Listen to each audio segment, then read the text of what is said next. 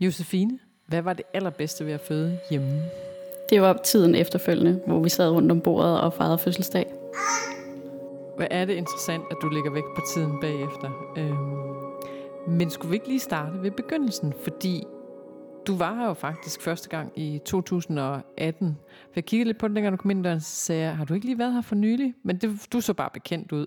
Øhm, men du var her jo faktisk kun i første ombæring, men så har du gået til ærterne på den her måde, altså forberedt dig øh, igen anden gang, men du har ikke aktivt været herinde. Jeg formen, formodentlig har du brugt lydfilerne. Og, jeg brugte bogen.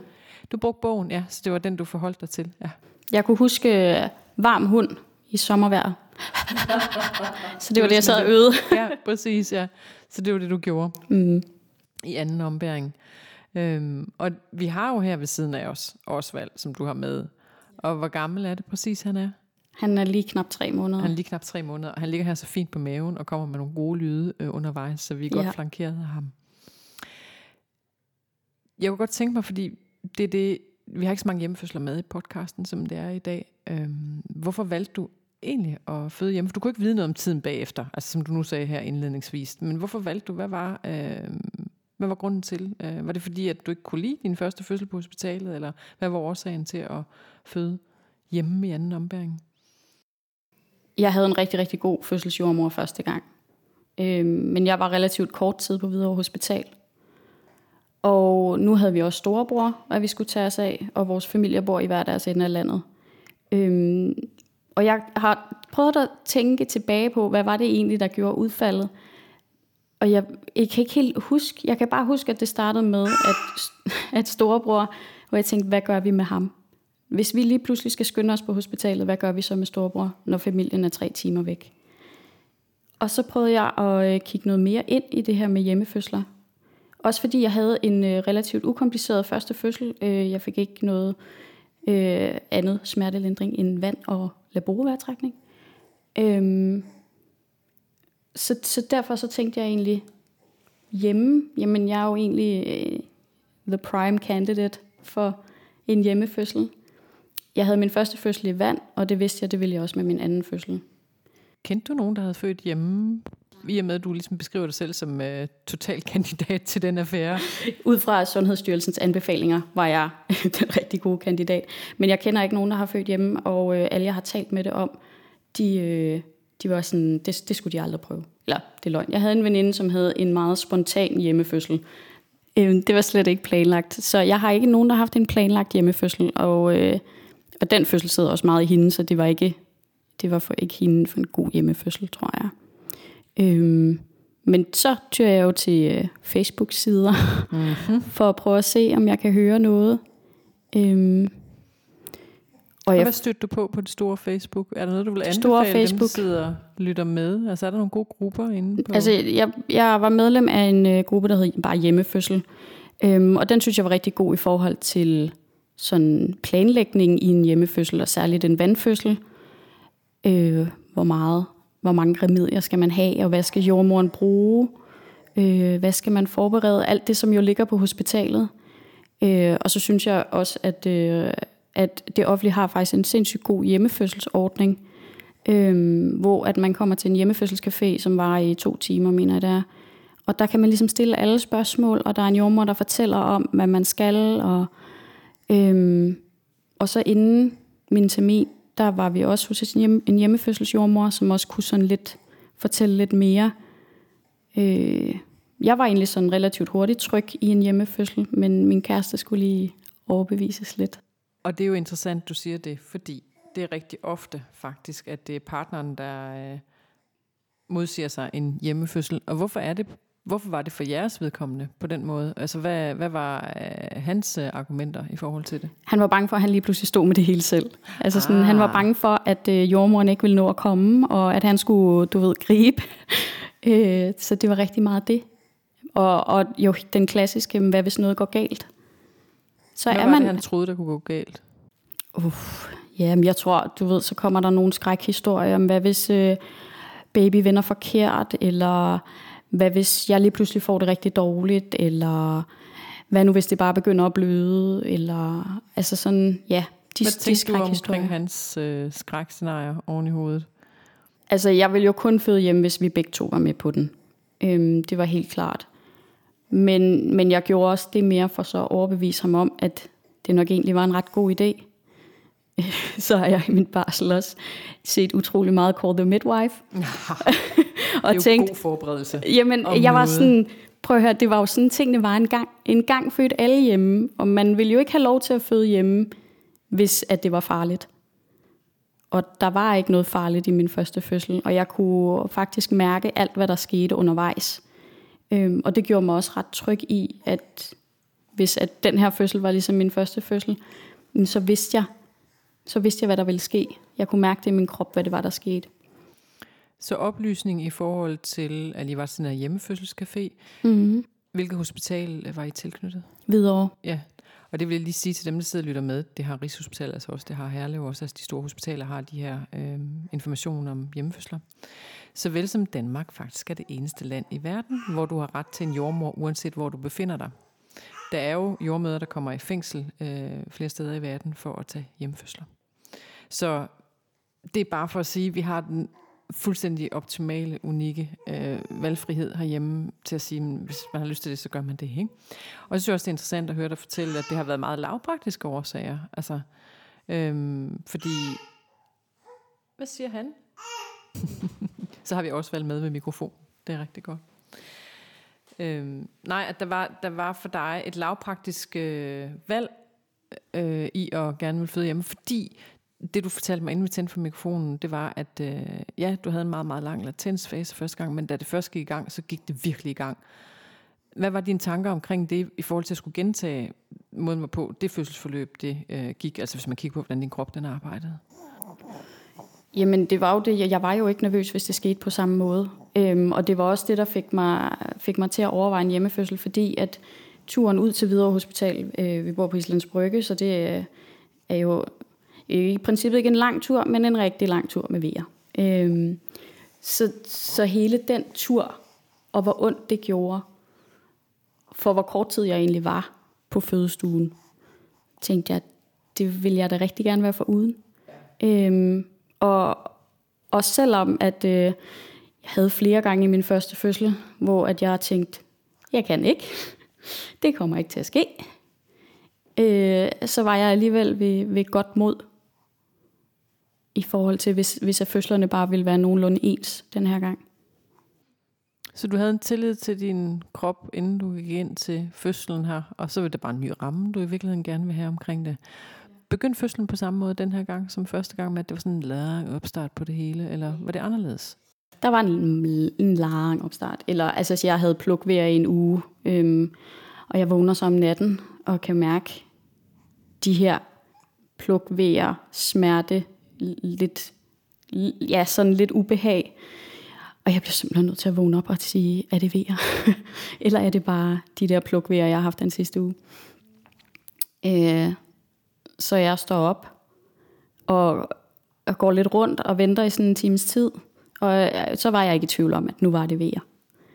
Øhm, og min kæreste havde meget fokus på, at øh, vi skulle hurtigst muligt ringe til hjemmefødselsordningen fordi at øh, han ville ikke stå alene med det.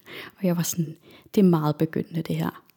Øhm, og på det her tidspunkt, at jeg vågnede, jeg står op klokken halv to om natten, og øh, en time efter, hvilket så vil sige klokken halv tre, der var jeg jo så ikke i tvivl om, at nu var det min fødsel.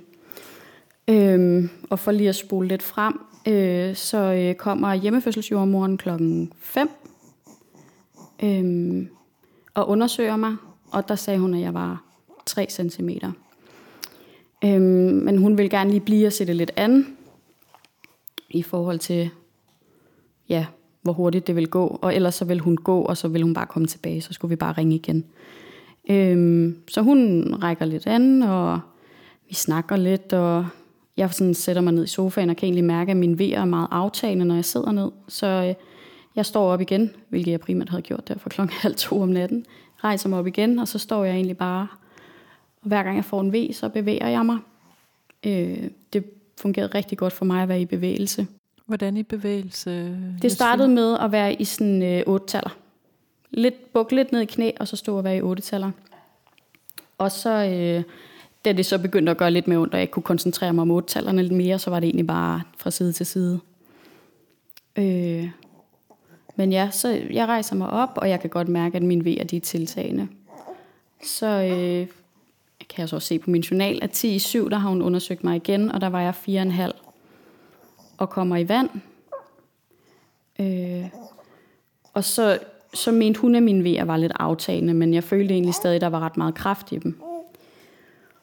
Og så øh, læner jeg mig egentlig bare over kanten på det fødekar, vi jo havde fået igennem smertefri fødsel. En af de rotationskar, der er. Øhm, og jeg har ligesom, jeg ligger på knæ og har benene ud til siden. Og det havde jeg også i min første fødsel. Og jeg kan mærke den bevægelse med, at jeg åbner mit bækken så meget. Det gør også et eller andet godt. Ja, øhm. og skulle vi ikke lige give det videre på vældig øh, stavepladeagtig måde? Fordi det er faktisk meget nemt at fortælle om, hvad det er, at man med fordel gør. Nemlig, altså nu kan man sige knælejet der, ikke? Øhm, så har man hoftebreddes afstand, og øh, så gør man det med underbenene, at man lige vifter dem ud til siden, så de danner sådan et V ud til siden. Og det kan man simpelthen mærke, hvis du bare gør det, der, der lytter med, øh, lægger den ned på alle fire nu og gør det, så kan du simpelthen mærke, hvordan du åbner i bækkenet. Ikke? Så knæene peger mod hinanden, kalknædet, som vi siger i Jylland, ikke? og så vifte underbenet underbenene ud til siden. Det åbner virkelig bækkenet. Hvordan føles det nede i vandet, Josefine? Øh, jamen, lige, den her gang, lige så snart jeg kom ned i vandet, jeg var jo ikke lige så langt den her gang, som med min første fødsel, der kunne jeg godt mærke den der lindring, det var at få det varme vand rundt om hele min krop. Øh, det, det var simpelthen sådan en dejlig følelse, fordi jeg kunne godt mærke, at vejerne var taget til øhm, så at komme ned i vandet og varme, og den der bevægelse, fordi jeg sad sådan ligesom og rokkede frem og tilbage på mine knæ. Og den der bevægelse med vandet, der sådan lidt skvulper, det var, det var bare så behageligt. Øh, og samtidig sådan havde jeg hele tiden fokus på sådan mine øh, triggerpunkter med at øh, slappe af i mine hænder og min kæbe. Særligt de to. Øh, så mine hænder var jeg sådan hele tiden over på kanten, altså sådan holdt på kanten, fordi så vidste jeg, så ville jeg ikke øh, klemme sammen i mine hænder. Og det samme med min kæbe, sådan fokuserer på min vejrtrækning. Øh, på det tidspunkt var det primært sådan dybe vejrtrækninger. Øh, og så ja, så går der lidt tid, og så kunne jeg godt mærke, de dybe vejrtrækninger kunne jeg ikke mere. Og går sådan den her gang helt naturligt over til labo-vejrtrækningen. Øh, og i starten bevæger jeg stadig, sådan, sidder og hopper lidt på mine knæ. Og til sidst så kunne jeg ikke hoppe mere. Og der kunne jeg godt mærke, at nu er hovedet nede i mit bækken. Øhm, du kunne simpelthen mærke den nedtrængning? Jeg kunne, jeg kunne mærke det. Ja, jeg kunne mærke, at jeg kunne ikke bevæge mig øh, fra side til side, fordi det der hoved var så langt nede. Øh, og jeg kan huske, at jeg sådan siger til jordmoren, det var en, en total hands-off fødsel næsten. Øh, hun sidder bare og kigger. Alle sidder bare og kigger. Jeg havde også en veninde med til fødslen. Øh, så, de, så de tre der, de sidder bare og kigger på mig. Og, og, og jeg kan huske, at jeg siger til hende, øh, Petra, kan du ikke lige prøve at mærke, jeg tror, der er et hoved på vej. Og så er hun sådan, kan du mærke det? Det tror jeg. Ja, men ved du hvad, så er det sikkert helt rigtigt. Du klarer det rigtig flot. Øhm, og så lader hun mig egentlig bare gå tilbage til det, jeg havde i gang i. Og så øh, får jeg jo flere vejer, øhm, og de er jo stærke. Ja, kom du op. Øhm, ja, og så, øh, så kommer hun hen, og så siger hun til mig, du kan godt føde i den her stilling, men jeg kan ikke holde igen. Og jeg fik en anden grads bristning første gang, så det vil jeg jo så gerne være for uden. Øhm, og så kommer min pressefase, og, jeg, og den var så tydelig for mig. Hvordan hele min krop bare var sådan...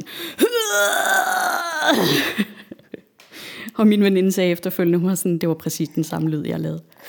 Øh, jeg lægger lige ham her igen. Yeah. Nå, jeg kan, mærke, jeg kan jo mærke presset igen, og, og hvordan min krop ligesom bare presser. Og mig, der sidder Øhm, og så med min, med min første fødsel, overgangen til pressefasen, det var bare bum. Og den her gang, der gjorde det simpelthen så ondt. Og jeg kunne ikke forstå, fordi det gjorde både ondt foran og bagved. og jeg kunne simpelthen ikke øh, finde ud af, hvorfor at det ikke føles på samme måde. Øh, men det viser sig så, at det er, fordi han ligger med hånden bag ved hovedet, så der var jo sådan set mere, der skulle fødes. Ah, så han fylder mere. Ja, han fyldte mere, og det kunne jeg godt mærke. Øhm, men jeg pressede ham ud på tre minutter, så det var jo også øh, det var jo meget hurtigt. det var, hvilken stilling lander du i? Fordi du, øh, ja, jeg ikke, roterer. Fordi det er vigtigt, men nu er det fordi, du siger det der med, at... Øh, ja, hun ikke kunne holde igen. Ja. Jamen, jeg får, øh, får sådan i, i en vending øh, vendt mig om på ryggen. Mm-hmm. Og ligger jo så øh, med sådan øh, ja, spredte ben på ryggen. Øhm, og har hænderne på kanten af karret bag mit hoved. Og han bliver så født på den måde, og sådan følte jeg også mit første. Ja, så jeg pressede ham ud på, på tre minutter, og det, øh, det var en vild oplevelse. Altså at få ham op, men også fordi, at det, det gjorde mere ondt at presse ham ud, og det er jo på grund af den hånd, der har været. Ikke? Øhm, men en, altså hun var også bare så god, den jordmor, der kom der. Altså, det med, at hun ikke var henne, og hun spurgte mig faktisk ikke rigtigt om noget. Eller sådan. Og, og hun var der bare, når jeg så netop skulle, skulle til at presse ham ud. Øhm, mit vand er gået begge gange, da jeg er presset. Øh, så, så hun har egentlig, altså også den her gang sagde hun, at hans hoved er meget flot, og det er nok fordi vandet ikke gik før der. Og ja, og så kom han jo bare op og ligge hos mig. Og så kommer øh, min kæreste jo hen bag mig, og så ligger vi bare alle sammen sammen. Og er hjemme og kigger rundt. Og der er alle vores ting bare, og jeg øh, kommer så op efterfølgende. Øh, de vil jo meget gerne have, at man føder moderkagen på land. Øh, og det havde jeg det faktisk helt fint med. Så vi, jeg kommer op og ligger på sofaen, og føder så moderkagen i sofaen. Øh, ganske vist dækket fint af, ikke? Øh, jeg bristede så igen, og jeg tror, det er det fede ved en hjemmefødsel, ikke? det er, at øh, mens jeg ligger der med min lille nye baby, så øh, bliver øh, spisebordet ligesom rækket til og fungerer som operationsbord. Og øh, jordmoren sidder på vores sådan, lille IKEA-skammel, og øh, en standerlampe, der fungerer som spot. og så ligger jeg der, mens hun syr mig. Og så simpelt er det jo. Eller kan det være. Øhm.